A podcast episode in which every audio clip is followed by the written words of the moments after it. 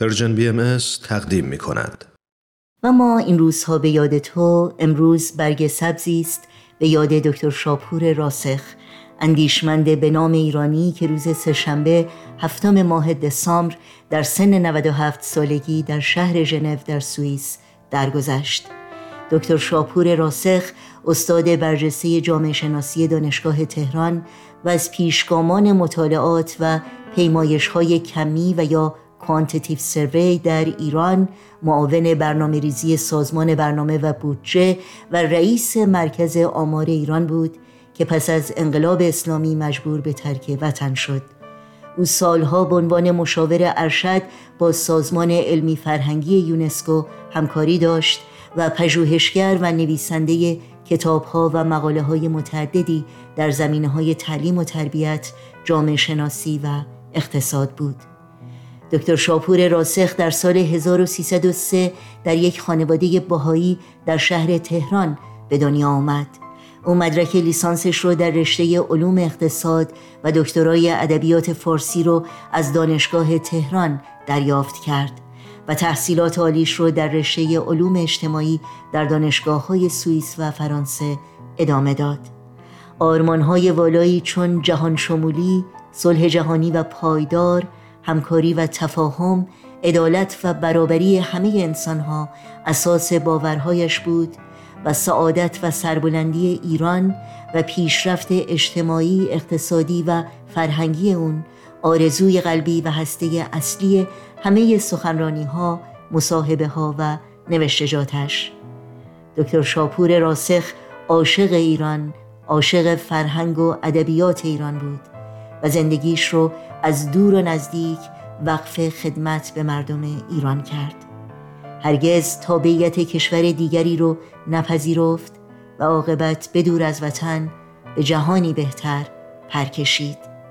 با مناجاتی از حضرت عبدالبها یاد عزیزش را گرامی می‌داریم و برای ارتقاء درجاتش در عوالم الهی دعا می‌کنیم. ای خداوند بیمانم این یار عزیز را بپرور و تارکش را به افسر عطا زینت و زیور بخش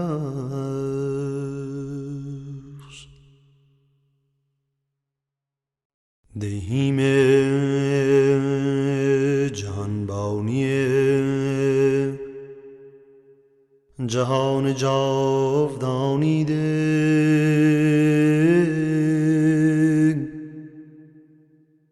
و اکلین موهبت آسمانی بر سر گذار. مشتاق دیدار بود در محفل تجلی راه ده. و آرزوی مشاهده می نمود. پرتو لقا مبزول فرما. پروانه مشتاق بود به شم جمال. نزدیک فرما.